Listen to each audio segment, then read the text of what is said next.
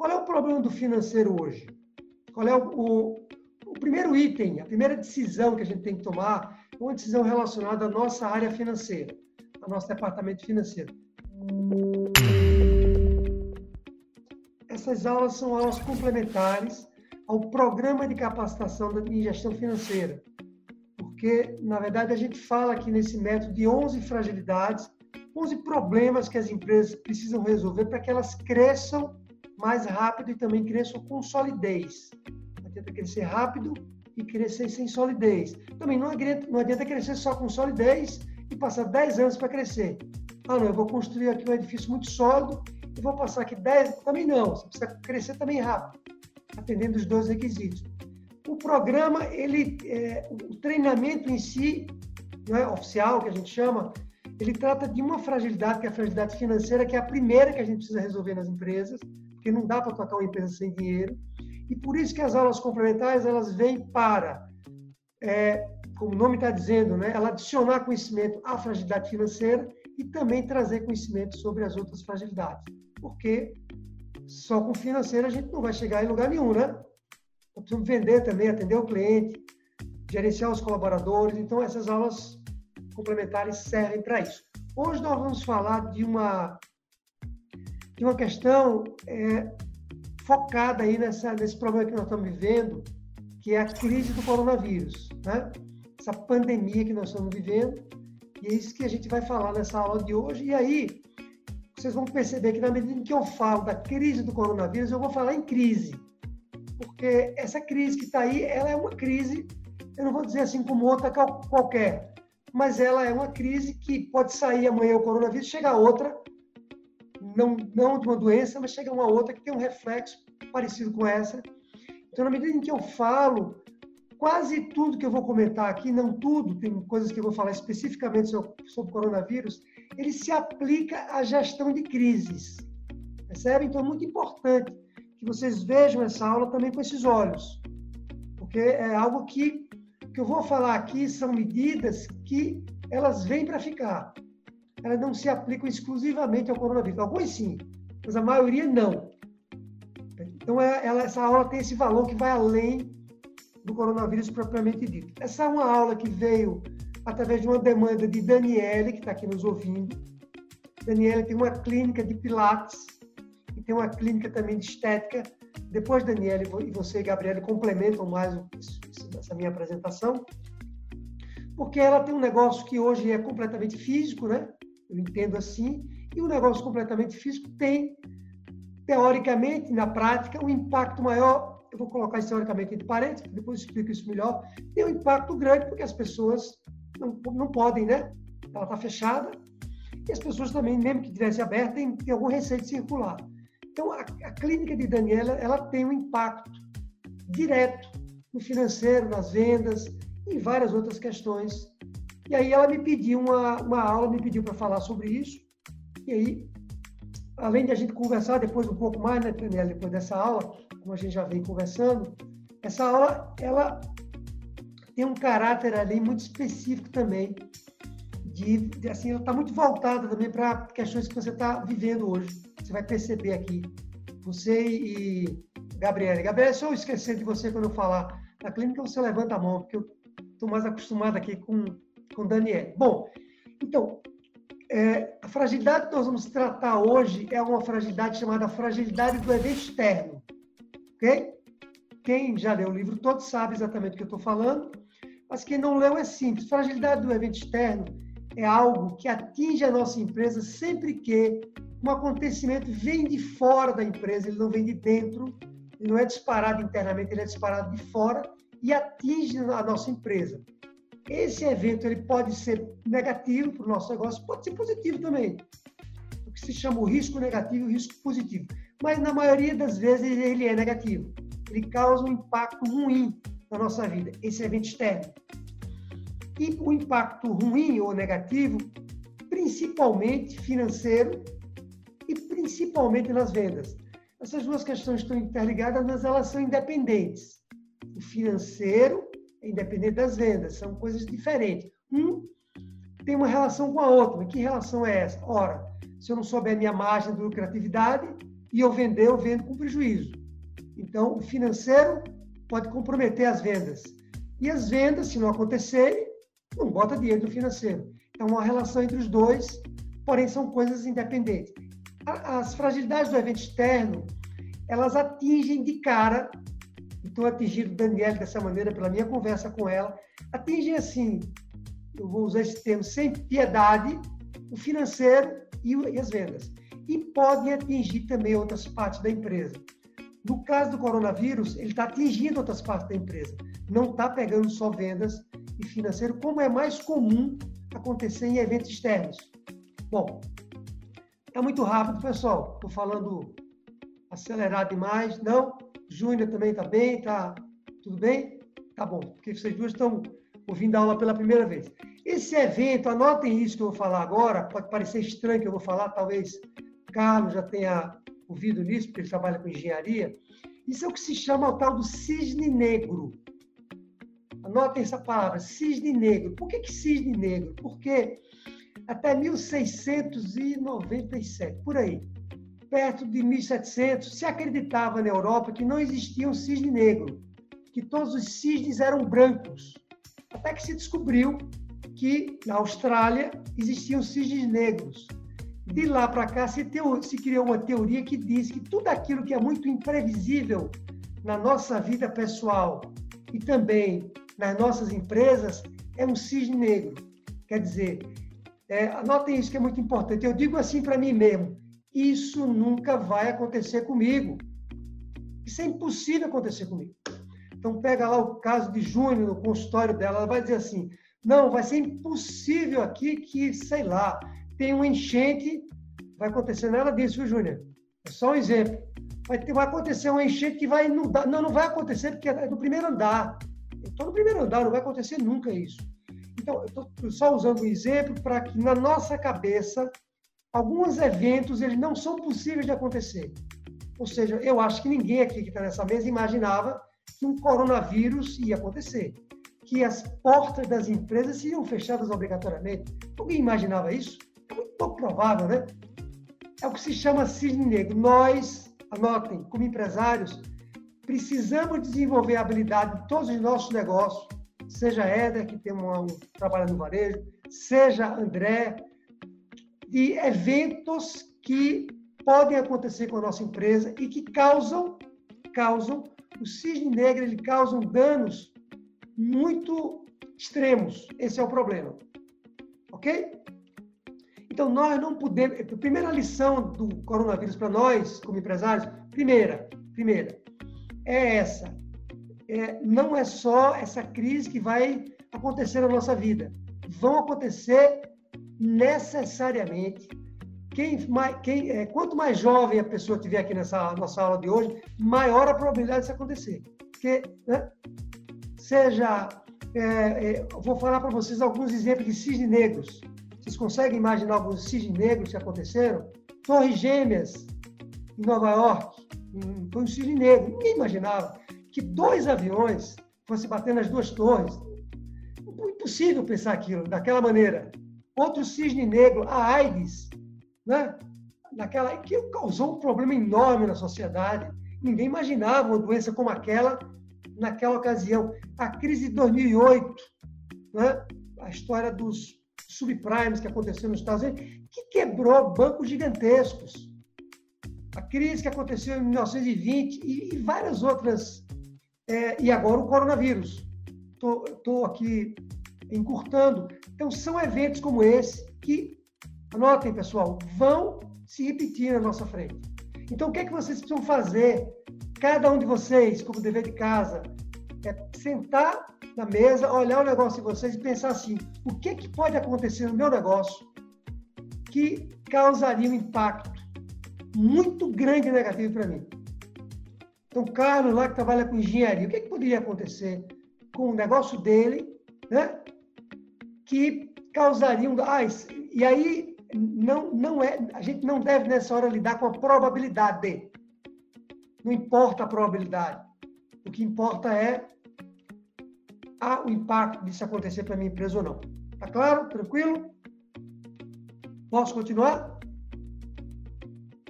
Bom, então, é, o, o coronavírus, voltando à história do impacto, ele causa também impacto em cliente, ele causa também impacto em colaborador, porque tem a história da contaminação, ele causa impacto nas normas das nossas empresas, que agora tem que ter o quê? Tem que ter álcool gel né, nas mesas, aí depende de cada negócio, cada. É, André estava falando que está passando álcool gel na mão o tempo todo, até porque ele precisa mostrar para o colaborador dele que ele faz isso. Como é que ele vai cobrar do colaborador se ele não fizer? Então, isso causa também um problema nas normas da nossa empresa e outras, e outras questões também que nós vamos falar um pouco mais na aula de hoje. Na nossa aula de hoje, é, às vezes eu tenho a impressão que eu estou falando demais, rápido demais. Não estou, não, né? Vocês garantem que eu não estou, não é isso? Muito bom. Bom, é, na nossa aula de hoje, como está escrito no título, são cinco medidas para é, para mitigar. Essa palavra é uma palavra técnica quando se fala em risco, porque risco a gente não elimina, né? mas para mitigar, para reduzir o impacto disso na nossa empresa. A gente, é, lembrando que são 11 fragilidades que, empresa, que as empresas têm, ok? De novo, Júnia e Daniela ainda, para isso pode, pode parecer estranho, mas são 11 pontos fracos, Júnia, é o que eu chamo 11 rachaduras que as empresas têm e que, é, se você não corrigir essas rachaduras, elas podem trincar e você ter um problema maior na empresa ou você ter dificuldade para crescer. Hoje, das 11, nós vamos falar em 5 e mais uma. E essa mais uma é a, é a mais importante de todas. Vou deixar ela para o final. Né? Da, das seis que eu vou falar, tem uma que é decisiva para a nossa história. As outras também são, mas essa é mais importante ainda. E aí, a gente pode ouvir o que eu vou falar como fragilidade, mas eu quero que vocês ouçam também como uma alavancagem. Então, eu vou falar assim, por exemplo, o problema é esse e a alavancagem para resolver esse problema é essa. Ou seja, eu não estou falando, ouçam, eu não estou falando apenas de uma solução para resolver um problema.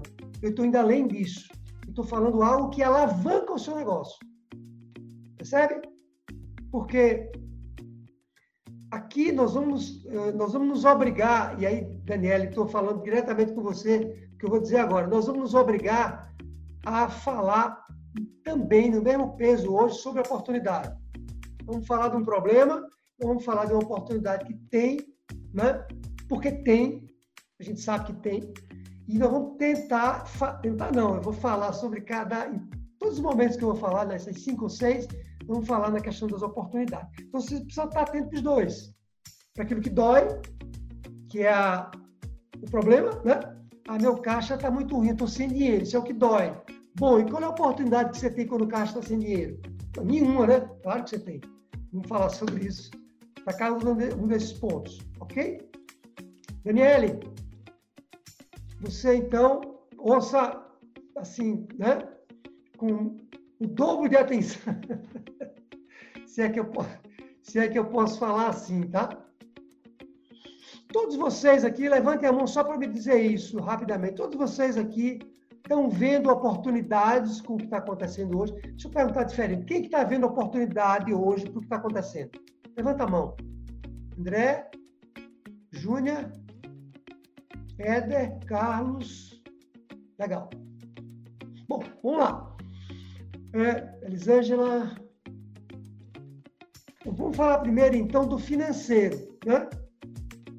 Qual é o problema do financeiro hoje? Qual é o, o o primeiro item, a primeira decisão que a gente tem que tomar é uma decisão relacionada à nossa área financeira, ao nosso departamento financeiro. Seja bem-vinda, Elisângela. Você já está travada aí, mas vamos em frente.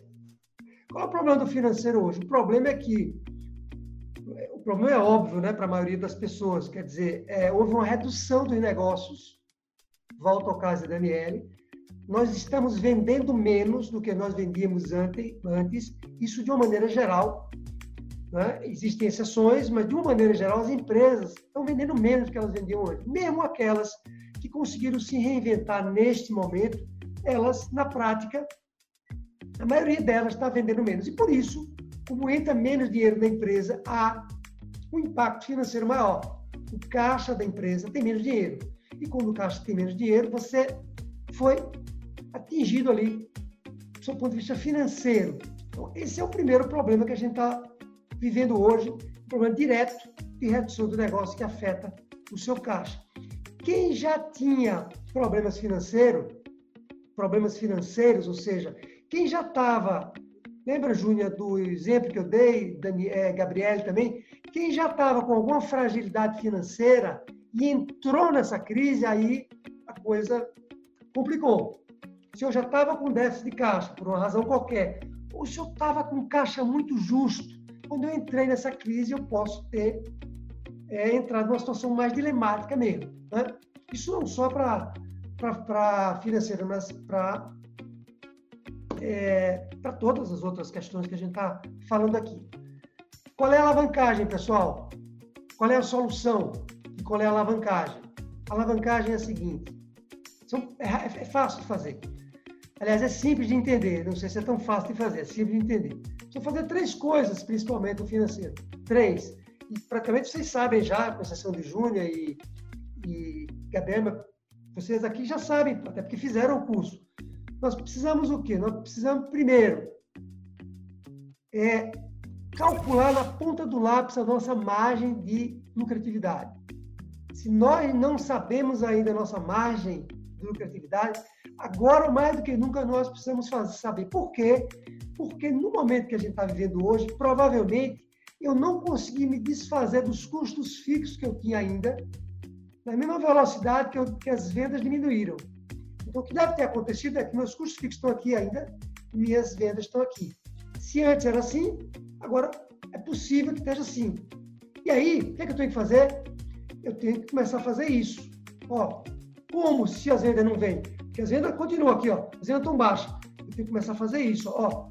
Não é isso, tá? Desculpa. É isso aqui, ó. Eu tenho que começar a chegar na margem que eu preciso. E aí eu tenho que calcular a minha margem. Como é que eu chego na margem que eu preciso? Vou ter que reduzir custo, vou ter que ter mais produtividade, vou ter que reinventar alguns serviços. Vamos falar disso já. Mas, medida número um, precisa, vocês precisam agora calcular a margem e administrar essa margem de uma maneira mais, é, mais apurada do que vocês faziam antes. E se não faziam, precisam começar a fazer. Medida 1. Um. Medida 2. Alguém quer responder, porque essa também é óbvia, gestão do fluxo de caixa. Né? Não dá, eu vou usar essa palavra, não dá para brincar com fluxo de caixa nesse momento. Não dá para brincar com fluxo de caixa nesse momento. Se, se antes o fluxo de caixa era muito importante você gerenciar também, agora ele é um instrumento essencial, porque é como se eu tivesse num navio, num barco, navegando aqui e eu preciso ver o horizonte que está lá na frente. Eu tenho que ver o horizonte para tomar qualquer decisão. Inclusive, inclusive, eu preciso tomar uma decisão se eu vou continuar ou não. Porque se eu olho um horizonte que não dá para continuar, não é o caso de ninguém aqui, tá? É só um exemplo. Eu preciso tomar essa decisão também. Então, eu agora me obrigo a ver o caixa. Eu preciso ver o caixa, ouça, o ano inteiro. Eu estou em maio, tô, eu precisaria ver meu caixa até dezembro, para ver como é que ele fica. Considerando dois cenários, um cenário mais favorável e um cenário pouco favorável. Porque nós não sabemos o que vai acontecer ainda, né? Temos os exemplos aí da Europa, a gente tem uma pista do que vai acontecer. Abertura gradual, mas não sabemos direito ainda o que vai acontecer. Então precisamos tra tratar dois, trabalhar com dois cenários. Um mais positivo e um não tão positivo. Ok? Então, medida 2, gestão do fluxo de caixa. Ok? Bem feito. Quem não tem isso hoje tem que começar amanhã. Tem que pegar aquela aula, aquelas aulas, tem três aulas de fluxo de caixa que estão lá no grupo. Tem que pegar aquelas aulas, assistir as três aulas. Cada uma dessas aulas tem uma hora, fala só sobre fluxo de caixa. Tem inclusive um exemplo, tem um modelo de fluxo de caixa. Tem que pegar aquilo, ver aquelas aulas todas. Amanhã, de manhã, primeira coisa, vê, a não ser quem já está com fluxo de caixa. Monta o fluxo de caixa da empresa, quem não tem isso ainda, mostra para o contador e comece a fazer a gestão disso. Ah, mas eu comecei a fazer a gestão, meu fluxo de caixa está todo vermelho, estou desesperada. Bom, é melhor você saber que está vermelho do que você nem saber como é que ele está, né? Porque tem uma surpresa desagradável. Medida 3. Vocês precisam fazer uma, junto com o caixa, uma, uma, eu diria um controle financeiro da empresa, sob ponto de vista de o que é que eu devo renegociar e postergar como despesa e o que é que eu posso antecipar de receita. E algum cliente que poderia me pagar antecipadamente, eu dar um desconto para ele, isso me interessa? Se interessa, porque eu estou sem caixa, então isso precisa ser uma alternativa, dependendo do negócio de vocês, para botar dinheiro para dentro da empresa. O melhor dinheiro, sabe qual é? Qual é o melhor dinheiro? Que está. Não é no cliente, né? O melhor dinheiro não é o que está lá no cliente, né? É o que está na nossa empresa, certo? Vou abrir já, André, deixa eu só concluir essa. Então, e aí é um jogo agora que vocês precisam fazer de postergar a despesa, renegociar com os seus fornecedores. Os fornecedores precisam entender isso, pessoal. Eles precisam entender. Não tem saída, eles têm que entender. Eu usar a palavra tem, né? não tem. Conversar. É a capacidade de vocês, como gestores, de conversar com os fornecedores. E também de antecipar tudo que for receita. Né? Despesa e receita. É isso que vão fazer também. Olhar as contas e ver aquilo que consegue ser negociado, antecipado e objetivamente é isso que, principalmente os dois primeiros, que alavanca mais o negócio de vocês hoje e no futuro. Hoje e no futuro. Gerenciar o caixa e controlar, calcular a rentabilidade, lucratividade, não é só por conta da crise. É para a vida toda. Só que a crise me obriga a fazer isso. Você estava falando dessas medidas aí, é, eu queria só fazer um comentário, que nem aqui no nosso estado, no Espírito Santo, a Seturb, ela, ela não sei se foi aproveitado ou se aproveita junto, junto com o governo do estado, eles decidiram não trabalhar mais com os ônibus, né, transporte, é, transporte público, não vão mais trabalhar com cobrador, não vai ter mais cobrador aqui. Aí nessa questão, o que, que isso obriga? Como você falando assim, estão praticamente obrigando a todo mundo a já comprar o cartão e já fazer a recarga do mês todo, ou seja, já é uma forma de ele ter o dinheiro antecipado, né? De ficar contabilizando com, com, com custo diário e no custo de ter um trocador, né? A empresa, eu acho que também foi, de certa forma, uma jogada também para poder fazer um garante na época de crise, né? Perfeito, André. Eu já fiz essa jogada aqui, mas eu não sei como é que é, se tem coisa política no meio, porque o governo apoiou, disse que o pessoal está querendo fazer greve a respeito, porque é, pode, pode gerar alguns desempregados, porque o pessoal que trabalha como trocador é, ficou com medo de ser ameaçado o emprego, mas falaram que não ia mandar embora, né? Ia redirecionar os, os trocadores para trabalhar em outro setor da empresa, né? Mas é uma jogada, tipo assim, vamos supor que a pessoa ela paga passagem todo dia diária. Aí agora com o cartão não vai querer ficar pagando diária, vai ter que fazer uma recarga praticamente no mês todo, ou seja, está garantindo já 30 dias de, de sei quantos mil clientes. Então, já está garantindo esse fluxo de caixa, né? E reduzindo o custo, né? Perfeito. É isso aí. É isso aí, André. Voltou para muito. É isso aí que André, você sempre exemplo. Pessoal, tem que botar dinheiro no caixa. O momento é para esse. Não pode deixar para depois. Se puder antecipar, antecipe. Dê um desconto, bota dinheiro no caixa. E um desconto zero. Por quê? Porque a gente não sabe o que, é que vai acontecer direito. Então, traga o dinheiro, na medida do possível. Antecipe. Então, é, um bom exemplo também. E eu não estou falando aqui, veja, não vou conseguir falar aqui hoje em todas as medidas que eu chamo adicionais, né? Tem um crédito governo, se puder bater na porta também, tem um auxílio, tudo isso vocês precisam fazer também. Mas eu estou falando daquele que alavanca. O empréstimo do governo não alavanca ninguém. É para resolver um problema momentâneo. O que alavanca é o fluxo de caixa e rentabilidade. É, de, é, medida 2, uma medida relacionada às vendas.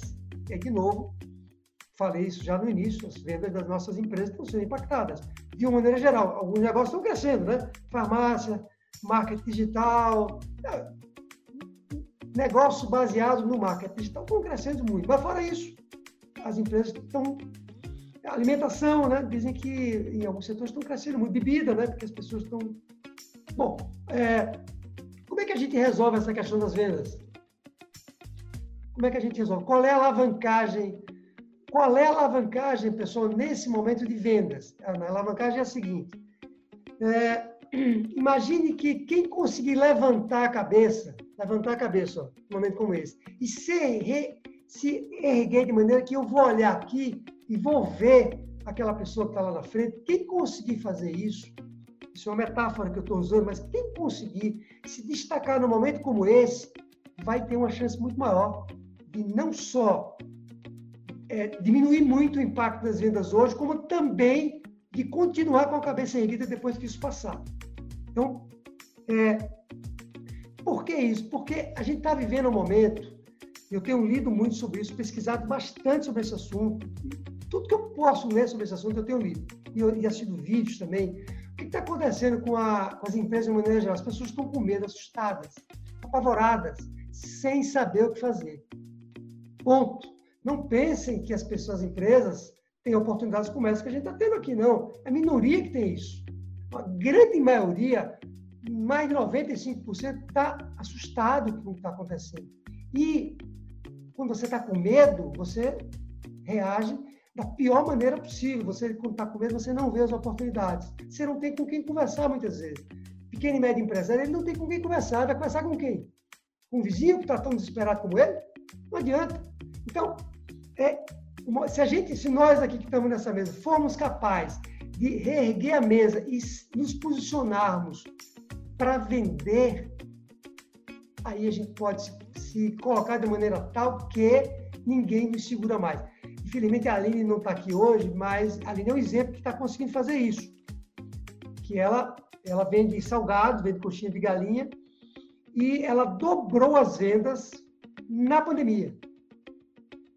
Ela, se ela vier aqui, depois ela conta como é que ela fez isso. Ou seja, ela se posicionou de maneira tal, ela melhorou o processo de delivery e outras coisas mais que ela fez, que ela conseguiu, vou repetir, dobrar as vendas na pandemia. E ela, inclusive, me diz assim: eu não tinha conseguido dobrar as vendas antes da pandemia, e dobrei na pandemia. Porque é uma questão de posicionamento, pessoal. De você, o que é que eu chamo de posicionamento? É de você, por exemplo, trabalhar com delivery, porque não está trabalhando e pode trabalhar com delivery, é você é, ter um projeto estruturado de marketing digital na sua empresa. Se você faz, fazia marketing digital ou faz, mas faz um marketing digital mais ou menos, né? Porque eu não sei fazer marketing digital, eu tenho uma empresa que me dá assessoria, eu, falando de mim. Eu não vou me meter a fazer mais, eu até sei um pouco, mas a empresa sabe muito mais do que eu. Então, é, um, um, algo que pode destacar vocês também é o projeto de marketing é, digital mais estruturado. O que pode destacar vocês também é o caso de Eder, é um, é um e-commerce, é um marketplace, é começar a vender também pela internet. Né? E aí, é, eu vou falar isso melhor no final, Daniel, você pode perguntar assim, mas peraí, Pedro, meu negócio é físico, eu faço pilates, eu faço estética, como é que eu vou fazer delivery de estética? Não, não dá, né? Então, nossa conversa sobre isso vai ficar para a última, questão, mas também no seu caso, no mínimo, você precisaria se posicionar no marketing digital de maneira tal que a clientela vai se aproximar de você de alguma forma. Percebe? Então, este é o momento, ouçam, para, ao invés de nós nos amedrontarmos, porque é isso que está acontecendo, nós nos posicionarmos de uma maneira inteligente no mercado. Eu acho que eu já contei isso aqui em outra aula. É, eu moro em São Paulo. São Paulo, a última conta que eu fiz, eu posso dizer uma bobagem aqui, mas eu acho que tinha 20 mil restaurantes. É um negócio absurdo. E aí eu, mais de uma vez já fiz isso. Eu já eu vou lá no, e vejo os restaurantes que estão fazendo delivery. E vou lá pesquisar os restaurantes que estão fazendo delivery. Alguns até que eu nunca fui, que eu queria, então aproveito para conhecer a comida. É uma catástrofe. É uma catástrofe. Por quê? Assim, vou dizer o que é catástrofe. Você entra lá no site, não, não, não tem como você pedir o delivery. Você tem que ligar para ele para pedir o delivery, porque não tem o preço, não tem os pratos. Às vezes tem uma foto do chefe lá no, no, no, restaurante, ele não se preparou para é, fazer isso. Mas a gente já tem quantos meses que a gente está fechado? Dois meses, né? Dois meses? Como é que ele não se preparou ainda para fazer isso? Pois é, não se preparou para fazer isso. Ou você pede um prato, leva uma hora e meia para chegar. Eu vou repetir, uma hora e meia aqui em São Paulo para chegar. Não tem, não tem sentido. E eu não estou culpando o nome do restaurante. O que eu estou dizendo é que ele não está se posicionando para vender num momento como esse. Ok? É a hora da gente realmente pensar no nosso negócio e, primeiro, objetivamente, ó, falando bem objetivo, eu olho para o meu negócio e digo o seguinte: eu posso fazer delivery, eu posso vender pela internet, eu posso me posicionar sob o ponto de vista de marketing. Esse aqui todo mundo pode. Os outros dois, nem todo mundo. Mas esse aqui eu posso. Eu posso fazer, pego caso de, vou pegar o exemplo de Carlos Jefferson aqui, só como exemplo. Será que ele não pode começar a fazer reuniões, que ele faz projetos de engenharia, e é uma coisa muito especializada, para grandes clientes, grandes empresas. Então, ele não pode, talvez ele não, ele não deva, não possa, não queira ir no cliente fazer uma reunião. Talvez isso não seja uma boa prática, mas será que ele não poderia, então, começar a ter reuniões estruturadas? Não é um Zoom que eu ligo aqui e faço uma reunião com o cliente, não. É uma reunião estruturada que eu criei agora para fazer isso com, com, com ele. Percebe? Então, é, é isso que nós precisamos fazer. Nos, nos posicionar de uma maneira é, como é que eu diria, exclusiva, né? Pois não, Carlos? Ok. É, é, sobre isso, eu acho que eu, eu tenho um, um, bom exemplo.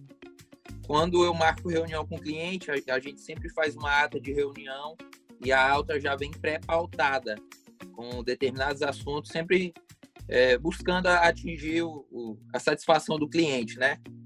E, de, e, depois essa, essa ata é impressa no papel, a gente assina e aquilo ali vira um, até um documento de registro da reunião e até serve de como como cronograma de status para a gente ver como é que está a nossa relação, se for um, se for um, um, determinado serviço, né? Se for um serviço. É isso.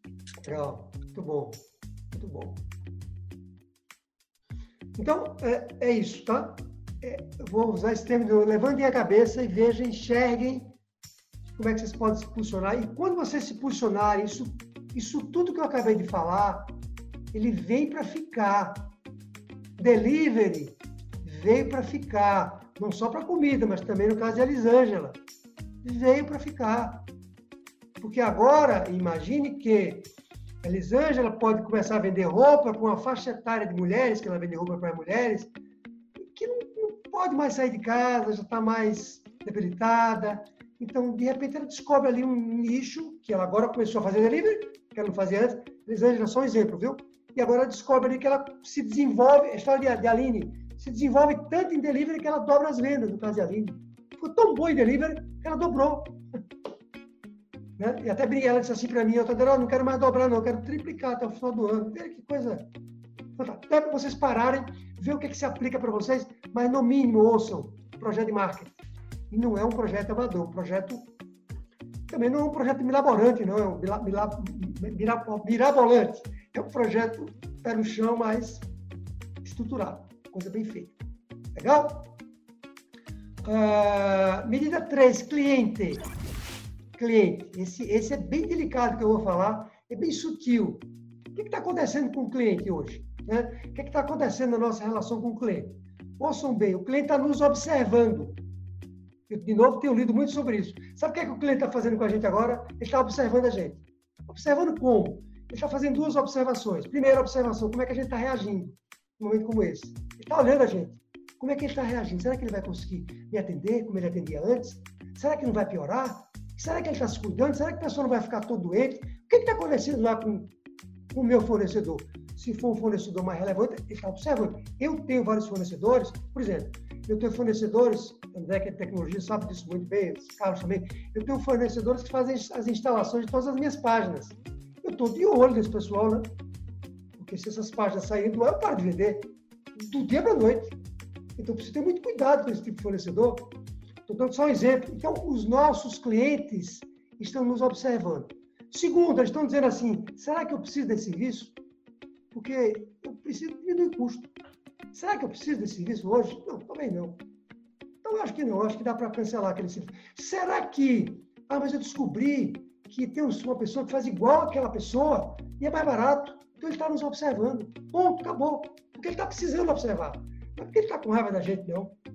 E aí, nessa hora, é, o que a gente tem que fazer no hora começa? Que o cliente está nos observando mais do que ele observava antes. Nós temos que precisar, primeiro, a gente precisa ter cuidado com é, serviços incompletos, porque há uma, uma, uma tendência que eu entregue serviços incompletos. Quer dizer, eu entregava, eu entregava quatro, agora eu só entrego três, porque não dá para entregar quatro mais. Eu só entrego três.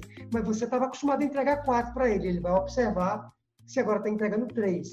Se você entregava um produto em cinco dias, agora você está entregando em sete, porque não dá para entregar em cinco. Você está com menos funcionário e ele está observando o que você está fazendo. Assim como ele está observando também, é a história do que eu brinco do cabeleireiro, né? Você vai no cabeleireiro cortar seu cabelo, não dá para ele cortar só aqui na frente e deixar atrás, né? Ele tem que cortar o cabelo todo. Agora, ele pode dizer para você, olha, aquela massagem que eu fazia, quando você vinha cortar o cabelo, eu não vou fazer mais. Ok? Porque o massagista faltou. Mas o cabelo ele tem que cortar todo. Então, aquilo que é essencial na entrega de serviço para vocês, vocês têm que continuar entregando. Então, não dá para a Elisângela entregar uma roupa faltando uma manga, né, Elisângela? Tem que entregar. Agora, você pode diminuir a quantidade de itens da loja para simplificar o processo. Ok? Isso, é, e aí, mas a coisa mais importante que eu preciso dizer para vocês, é, e, e, o que eu quero dizer para você é o seguinte, também, né? Nessa mesma linha. E vai haver, eu não sei no caso de vocês, mas vai haver, vai haver algum nível de descontinuidade. Vai haver algum nível, na maior parte dos casos, de redução do serviço que você presta para ele. É difícil que não haja. É difícil. Né? Eu, eu diria assim para vocês, no meu caso, não há redução nenhuma. Mas há um pouco, porque às vezes eu percebo que a internet está pior do que era antes. Então, às vezes eu estou numa reunião com um cliente e a internet está pior. Então, também no meu caso tem alguma perda. Mas o importante nessa hora, anotem isso, anotem. Importante nessa hora, você precisa comunicar para o cliente com antecedência o que, que vai mudar na regra do jogo com ele. Ele não pode descobrir sozinho. Você precisa dizer isso para ele, claramente. Percebe? Se você entregava com tantos dias, agora vai ser mais. Se André, por exemplo, entregava um celular que colocava na loja dele em cinco dias, a média era essa, e o cliente já sabia agora, se agora passou para sete, ele precisa dizer para o cliente, agora os prazos de entrega, viu? Em vez de cinco, vão ser sete.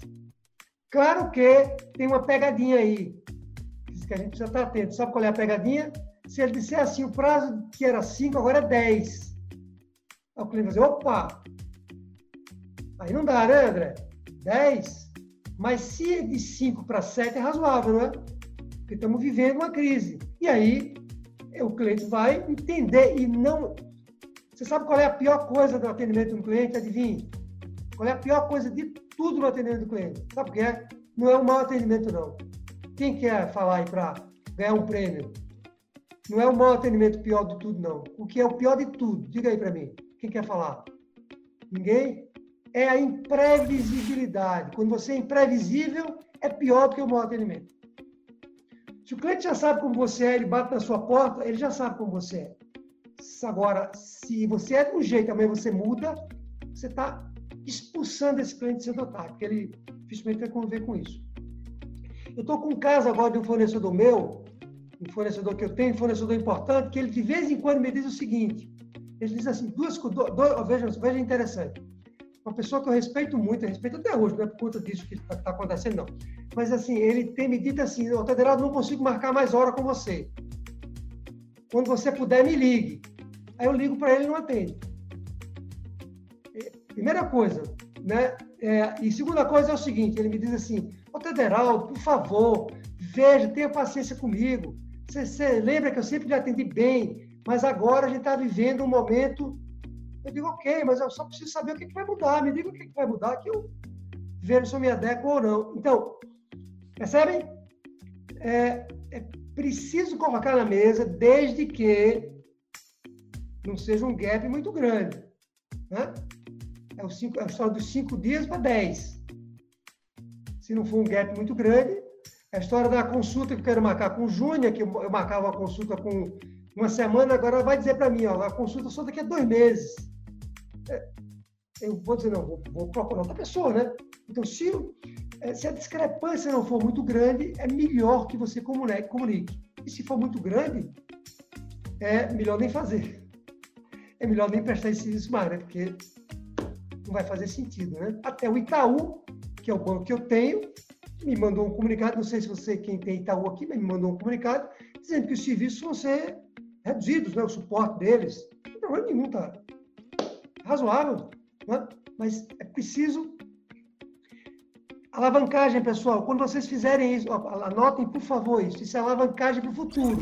Quando vocês fizerem, quando vocês comunicarem isso para o cliente da maneira adequada, se a comunicação for razoável, ele vai mais nunca esquecer disso. Percebe? Ele não vai esquecer disso. E quem sabe, ó, vou falar outra coisa interessante aqui. Quem sabe que, quem sabe, se ele passa a gostar do serviço da entrega de, de André, que era 5, Pode ser que ele agora comece a gostar de se acostuma com os sete. Sete atendeu a ele, e aí o que é bom, melhor para André que seja sete do que cinco. Porque se é sete agora, ele atende mais cliente do que com cinco, prazo menor.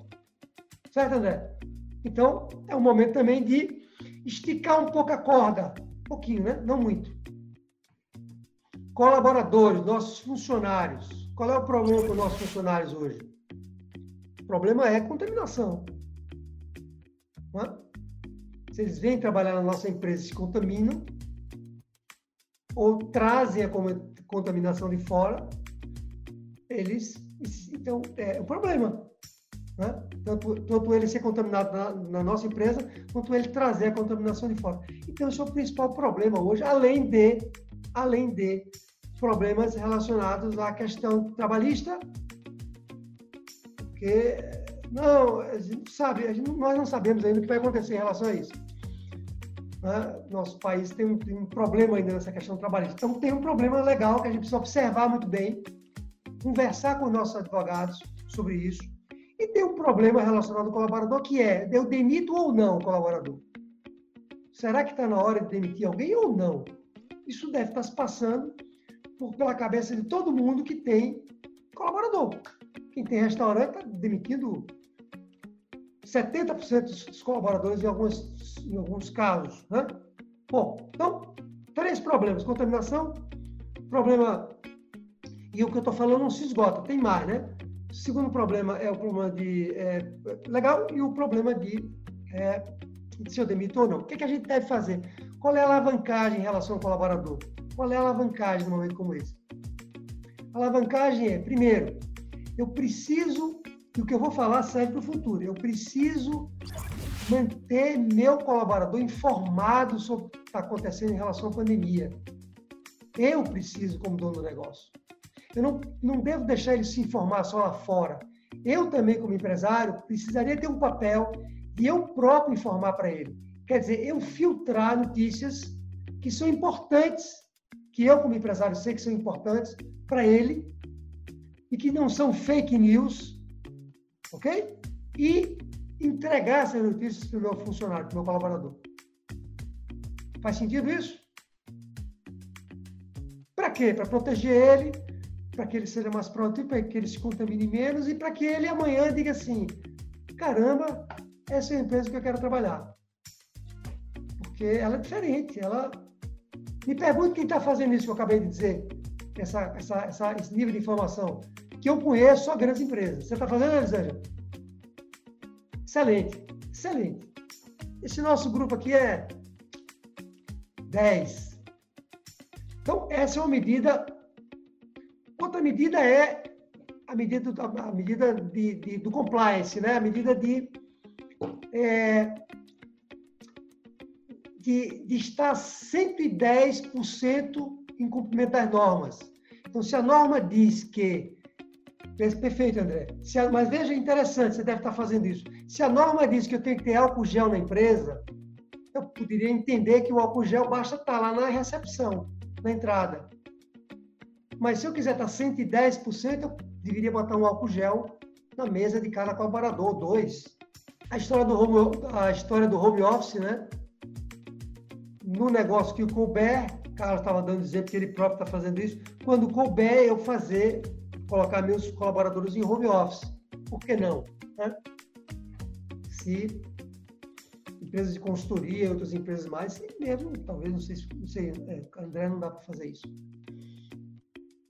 Realocação de colaboradores, o que é que os restaurantes estão fazendo? Eles, para evitar demitir os funcionários, parte deles, eles estão realocando os garçons que atendiam as mesas para trabalhar no processo de delivery, para preparar as entregas. Nossa quinta e última medida, que eu vou falar da, da, da sexta, a, a quinta medida é o seguinte, é, a gente, não sei se vocês já perceberam isso, pessoal, vocês que estão aí sentados, mas vocês estão hoje gerenciando duas empresas. Vocês estão gerenciando uma empresa do passado e vocês estão começando a gerenciar uma empresa do futuro, que é outra empresa. Precisa olhar dessa maneira. A empresa que eu tinha antes, é diferente da empresa que será depois da pandemia. Esse é o momento em que, se nós, como, como gestores, como administradores, nós já precisávamos o tempo todo ter uma habilidade para administrar bem o negócio, como né? administrar a empresa. O que é, que é administrar a empresa? Administrar os colaboradores, os clientes, o financeiro, as vendas, não é? a tecnologia que a empresa usa, a parte legal, administrar essas partes todas que eu, como dono do negócio, preciso administrar. Agora, eu estou administrando também um negócio novo que eu estou criando. Porque eu vou precisar criar um negócio novo. Elisângela, de novo, Elisângela, pegando seu exemplo, vai precisar, e eu estou usando essa palavra precisar para doer, viu, Elisângela? Vai precisar criar uma empresa nova de delivery, de vender na internet, de e-commerce, vai precisar. Se ela quiser crescer, ela quer. Não dá para ficar como era antes. Porque alguém aprendeu que agora precisa fazer isso. Se ela não fizer, ela corre o risco de alguém fazer na frente dela. André já entendeu que é, com o serviço que ele mudou ali de entrega na, na, na casa dele, devolução na casa do cliente, para evitar a pandemia, ele já entendeu que isso é lucrativo, que aumenta a demanda dele. Então, quando acabar, ele agora vai voltar ao que era antes? Não vai voltar, não deveria voltar ao que era antes. Ele deveria, então, botar entre aspas, criar um negócio novo agora, que é esse que ele está criando. Ou seja, nós estamos, aquela, aquela metáfora que vocês devem conhecer, nós estamos trocando o pneu do carro com o carro andando. Só que não dá para trocar o pneu do carro com o carro andando. Dá, não dá, né? Dizem que dá, mas não dá, né? Você tem que parar o carro para trocar o pneu. Só que essa parada ela tem que ser rápida. Tem que ser muito rápida. Vocês têm ideia quanto é que, para vocês é, para vocês entenderem bem essa história do, do tempo que eu estou falando aqui, vocês têm ideia quanto é que. Eu não entendo muito de, de automobilismo, não, mas eu pesquiso essas coisas. Quem entende vai saber responder. Vocês têm ideia quanto é que. É, é, quanto, é, quanto tempo se leva para trocar os quatro pneus de um carro hoje na Fórmula 1? Alguém sabe? Dois segundos. Algumas paradas, a pit stop, né? Leva dois segundos para você trocar os quatro pneus. Você sabe quanto é que se levava no século passado, 1960, 70? 67 segundos para trocar dois pneus. Hoje se troca os quatro em dois. Então, é isso que vocês têm como desafio. Simples assim. É, Júnia, é, eu fico impressionado com a velocidade do meu dentista. Inclusive, quando eu vou, quando eu, é, ele é professor, um cara, é, quando eu entrevistar ele, eu vou eu sempre pergunto isso, ele é muito rápido. É uma máquina, eu não sei como é que ele consegue fazer isso. E faz bem, muito rápido. E a gente fica até desconfiado, né? Será que esse cara, quando eu comecei lá, ele desenvolveu ao longo do tempo? Não sei. Né? Só você pode perguntar ele na, na aula, lá na. Ele desenvolveu um processo que é muito rápido e muito bom, muito produtivo. Então, nós vamos precisar criar um negócio que seja também mais rápido. Percebe? É, talvez, Elisângela, a entrega de uma roupa que alguém está precisando, que vai lá no site e olha uma roupa, seja mais rápido que ela na sua loja, sem prejuízo de, de, ir na sua loja também, do que você entregar lá, do que todo o processo anterior de, de compra e venda, entendeu? Só um exemplo. Talvez o André esteja sendo mais rápido agora, porque ele precisa ser mais rápido, porque ele tem que mostrar para o cliente que está funcionando as coisas, do que antes, que a loja estava no modelo mais tradicional, que era bom, eu sei, mas talvez agora ele pode precisar fazer melhor.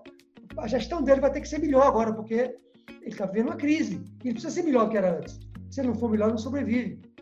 Então, é isso.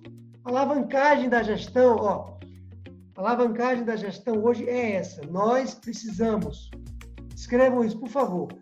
Precisamos sair do operacional da empresa. Nós precisamos levantar a cabeça, sair do operacional. Nós somos donos do negócio. E olhar para a parte estratégica. Nós temos que olhar para o futuro. Nós temos que olhar para que decisões que eu vou tomar hoje que vão ter um impacto daqui a 12 meses, que vão ter um impacto em 2021. Eu não posso continuar mergulhado no operacional, porque isso não vai terminar bem. Ou, vai durar muito tempo, eu bem pequenininho, né? Me arriscando muito. André. Fala, André. É, você está falando aí, é, no meu caso, eu já tinha um pouco esse pensamento de. de é, eu sempre tive esse pensamento de dar um atendimento um pouco diferenciado aqui, né? Que a gente aqui somos dois técnicos, é eu mais um, né?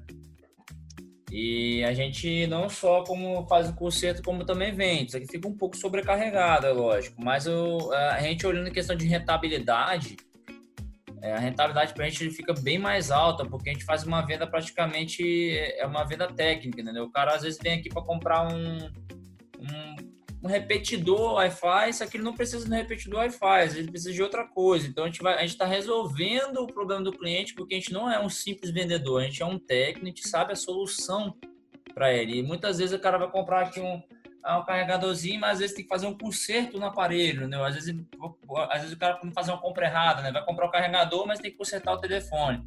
A gente acaba, acaba mudando essa questão. Aí, quando essa questão do, do Covid-19, como a minha bancada ficou travada, então a gente praticamente é obrigado a atender todo cliente que vem na porta. Então, a gente não tem como eu pegar e deixar o cliente entrar na minha loja, vagar lá e não ser atendido, entendeu? Então, eu comecei a olhar com mais essa questão, né? Então, assim, pô, eu, eu já tenho esse olhar para mim que eu tenho que modificar a minha loja nova para esse novo tipo de formato de atendimento mas para mim que conseguir dar uma prioridade para o cliente, né? Um atendimento diferenciado, né? Com toda a segurança, mas é, tipo assim, não também sendo infiel com o cliente, né? A gente poder prover o que ele precisa, né? Resolver o problema dele e de uma certa forma isso também tornou-se mais lucrativo para mim também. Só que eu estou naquele intuito assim, Estou precisando de colocar mais um na minha empresa, porque a demanda está muito grande. Não estou conseguindo dar conta da demanda, graças a Deus, né? Coisa boa, coisa boa. Muito bom. Eu tenho, eu tenho, uma, eu tenho uma sugestão para dar sobre isso que você acabou de falar. Viu? Anota aí, anota aí que me, me lembra depois, uhum. que é muito importante. Sobre esse momento que você acabou de descrever. Deixa eu correr aqui, peraí. E a última medida, que eu falei que era a mais importante de todas, é o seguinte. É, quem vai sobreviver não é quem é mais forte não é quem é maior, porque era assim antes. Não é quem é mais bonito. Não é quem é mais rápido. Não é. Quem é que vai sobreviver? Quem é que me conta aí? É quem for capaz de se adaptar. É quem for capaz de se reinventar. É quem for capaz de mudar. É a teoria de Darwin, já, já, já, né? Todos nós conhecemos a teoria de Darwin. É isso que vai fazer com que as empresas sobrevivam e alavanquem o seu negócio. Nós precisamos ser capazes de nos reinventar. O Darwin ele pesquisou lá nos naquelas ilhas que ficam lá em frente lá no Equador, né? Galápagos. Ele pesquisou na, na, naquela época dele e, e verificou que existiam três tipos de pássaros. Você que conhece essa história? Os Galápagos tem, são 20 ilhas aproximadamente e ele detectou que nessas ilhas existiam três tipos de pássaro. Um pássaro, eram os mesmos pássaros, o mesmo tipo de pássaro, só que eles tinham bicos diferentes. Um pássaro tinha um bico que ele fazia uma curva. O outro pássaro tinha um bico mais, é, mais duro, mais quadrado e mais duro. E outro pássaro tinha um bico bem comprido. Quando ele chegou lá, ele viu que os pássaros eram iguais, o mesmo tipo, mas eram diferentes do bico. Então, depois ele descobriu que o, o pássaro que tinha uma curvatura, ele vivia numa ilha em que a comida dele eram insetos. Ele precisava pegar o inseto e ficava dentro da árvore. E o, o fato de o bico ser curvo facilitava ele pegar o inseto, furava, pegar a árvore e comer o inseto. O pássaro que tinha o bico duro, mais quadrado, nessa ilha, o alimento dele era castanha. E ele tinha que quebrar a castanha. Então, ele batia com o bico da castanha, era mais duro, desenvolveu isso, quebrava a castanha e comia. E o pássaro que tinha o bico fino, comia, na ilha que ele vivia, tinha fruta. Então a fruta é melhor você ter um bico fino, né? Para frutar, furar a fruta e comer o, o sumo que tem lá dentro. Ou seja, é essa história da origem das espécies, da, da evolução humana, né? As nossas empresas, elas são, nós vendemos para quem? Para quem que a gente vende? Para pessoas, né? Nós vendemos para gente, para outras pessoas. Essas pessoas mudam. Nós também somos formados de pessoas. Nossas empresas são formadas de pessoas. E nós também mudamos, evoluímos como pessoas. Então, a capacidade de mudar, a capacidade de, por exemplo, Daniele, num momento como esse, se reinventar completamente, vai ser fundamental para sobrevivência e não só sobrevivência, porque sobrevivência para mim é uma palavra que não basta. Né? Sobreviver só não basta, na é verdade? Ninguém quer só sobreviver, mas também para fazer o negócio crescer. Então, essa é a, é, a, a lição maior que a gente está tendo dessa crise, não só dessa crise, todas as outras crises que aconteceram exigiram de nossa parte uma reinvenção para que a gente conseguisse sobreviver pensar, Daniele, vou abrir agora primeiro para você e para a Gabriele também, é pensar agora que reinvenção você tem que fazer no seu negócio para que você alavanque ele, não só sobrevive, mas alavanque ele. Além de tudo isso que eu acabei de falar, essa, essa reinvenção que eu estou me referindo agora é uma reinvenção mais relacionada ao business mesmo, ao negócio. Tudo que eu falei está válido, financeiro, verá, mas em relação ao meu negócio, o que, que, que, eu vou criar de novo aqui no que eu faço? Eu, Júnia, é, todo mundo que está aqui, né? no que couber, para que eu. É, pode ser que a reinvenção do Éder seja um e-commerce que na região dele ninguém tenha aparecido. Pode ser. Né? Ele tem que parar para ver o que, é que vai alavancar as vendas dele agora, agora e quando essa crise passar. Dizem que o Magazine Luiza, tem uma matéria, viu, Éder, sobre isso. Eles tiveram uma perda de receita, né? o que era natural que tivesse em relação ao trimestre passado, mas o crescimento da receita de, de marketing, de, e-commerce foi, eu não lembro agora, 70% maior do que foi no ano passado. Então, Quantas as lojas, por conta do. Ela fala que as lojas físicas fechadas têm um custo fixo, né? Está lá, mantido. E também há uma, uma, uma redução menor na movimentação e as vendas caem como um todo mesmo, né? Mas imagine essa, essa loja, a Magazine Luiza, quando isso for reaberto. Ele agora com uma máquina que ele não tinha antes, que era uma máquina. Ele já tinha uma máquina de e-commerce, o Magazine Luiza, só tomando ele como exemplo, mas a máquina de e-commerce dele não estava tão calibrada como está agora. Quando ele, quando ele reabrir, reabrir as lojas com essa máquina, estou entendendo o que, é que eu estou falando? Vai. Quando André, se André criar uma máquina nova de produção de, de vendas e de manutenção de equipamento, com esse serviço que ele está criando, e mais do que tinha antes, quando reabrir, não tem que segure. Bom, eu já anteriormente, né, dessa pandemia, eu já estava tendo problemas financeiros, né? Até por isso que eu te procurei. E, e a minha clínica é uma clínica de pilates, né? Estética. Sendo que o, o pilates, pilates, a maioria, a maioria dos meus clientes, eles, são recorrentes, né? né? Porém, Porém mais, mais de idade. E, e essa pandemia fez com que, bom, a maioria das pessoas que podem adquirir a pandemia, isso foi início, são pessoas de idade. Então, basicamente, eu parei de funcionar. Parei por completo.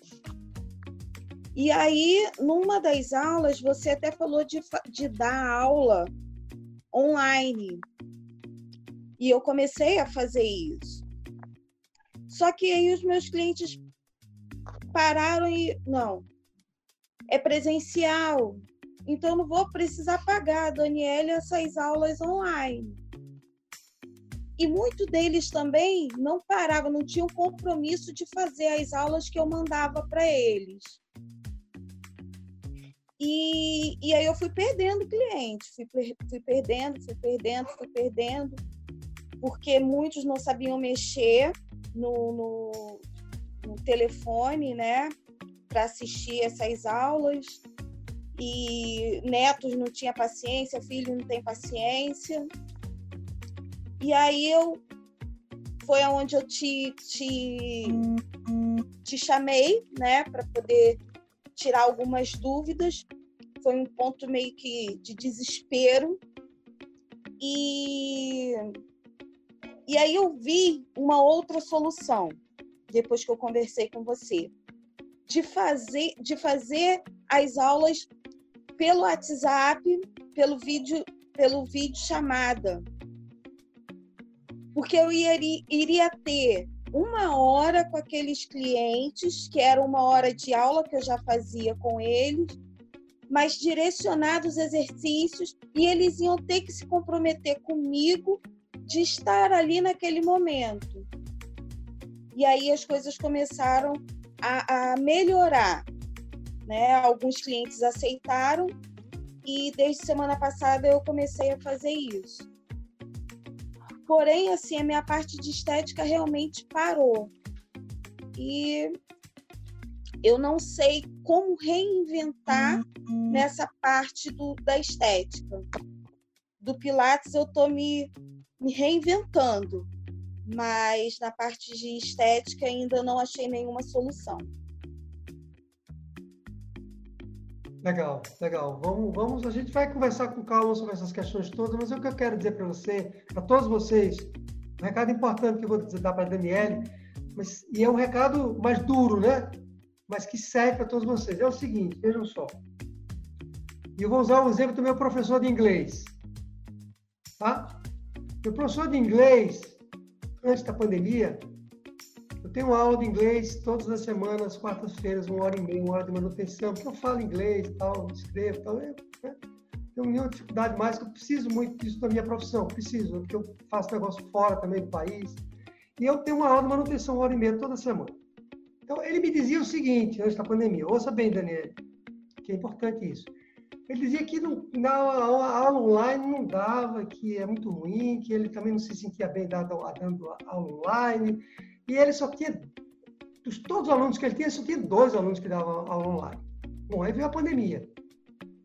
Né? Aí, minha mulher também, que tem aula com ele, quando ele vem aqui para casa, dá aula para os dois.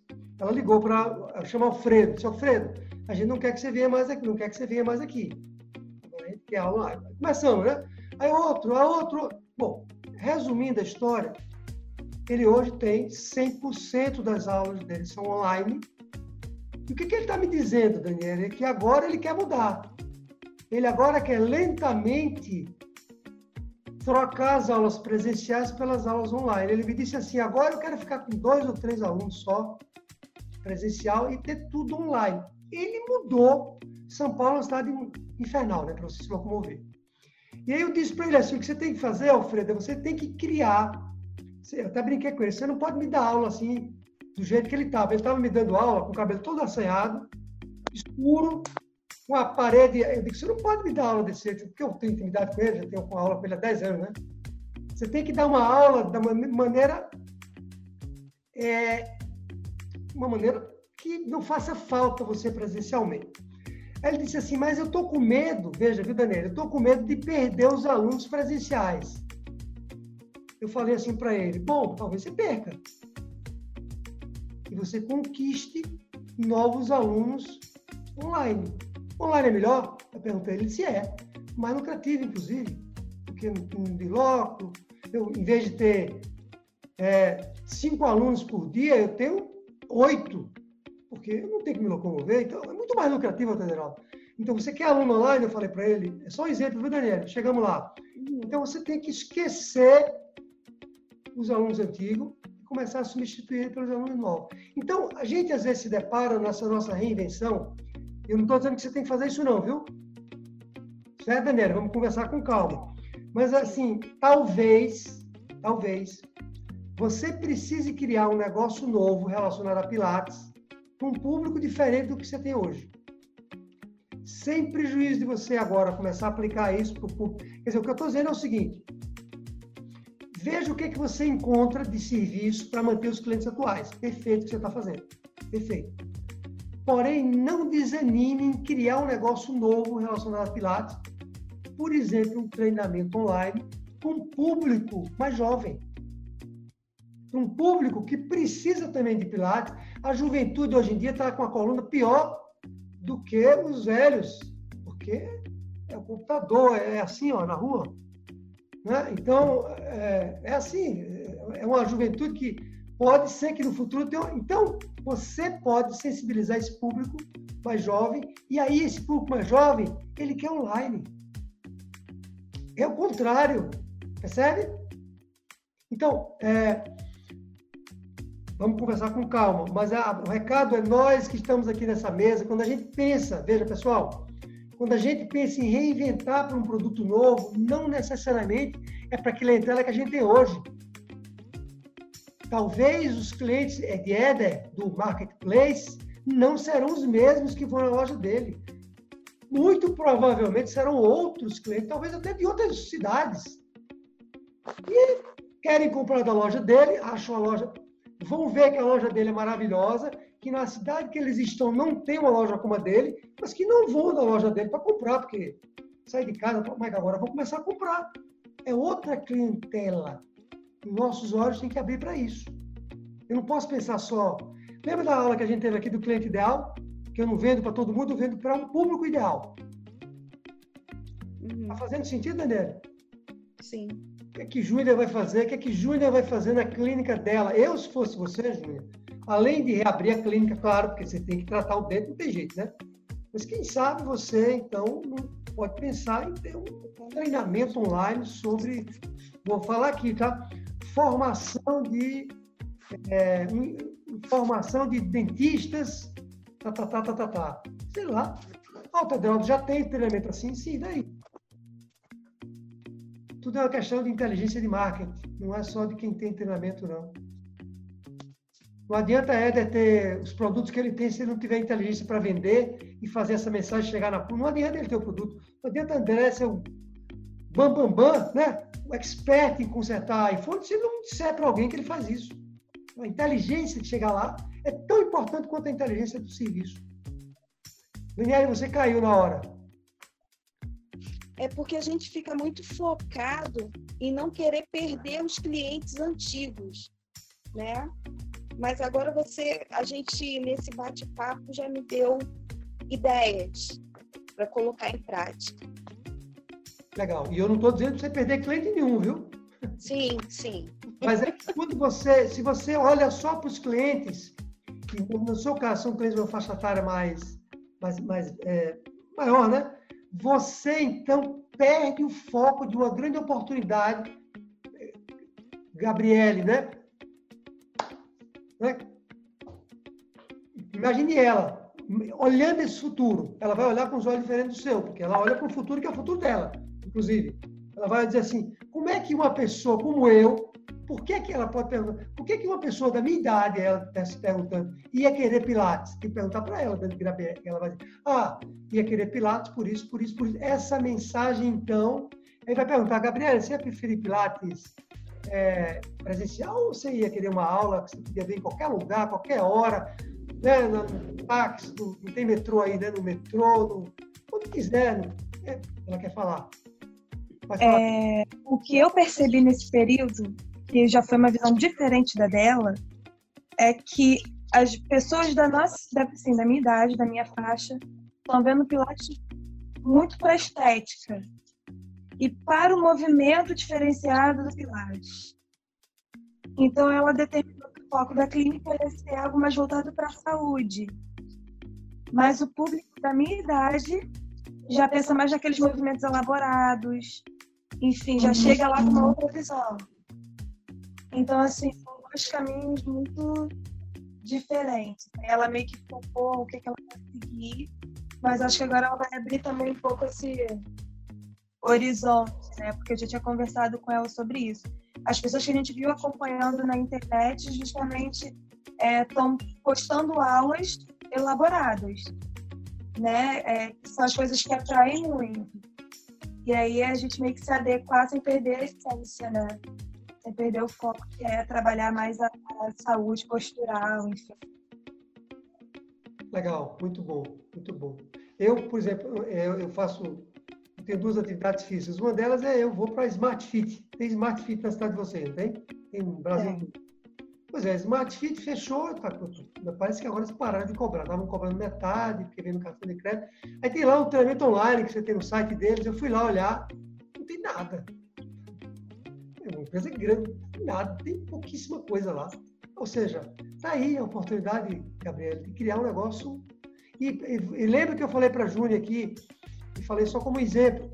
Pessoal, o produto, o produto é parte da história. É parte o produto não é a parte mais importante, não.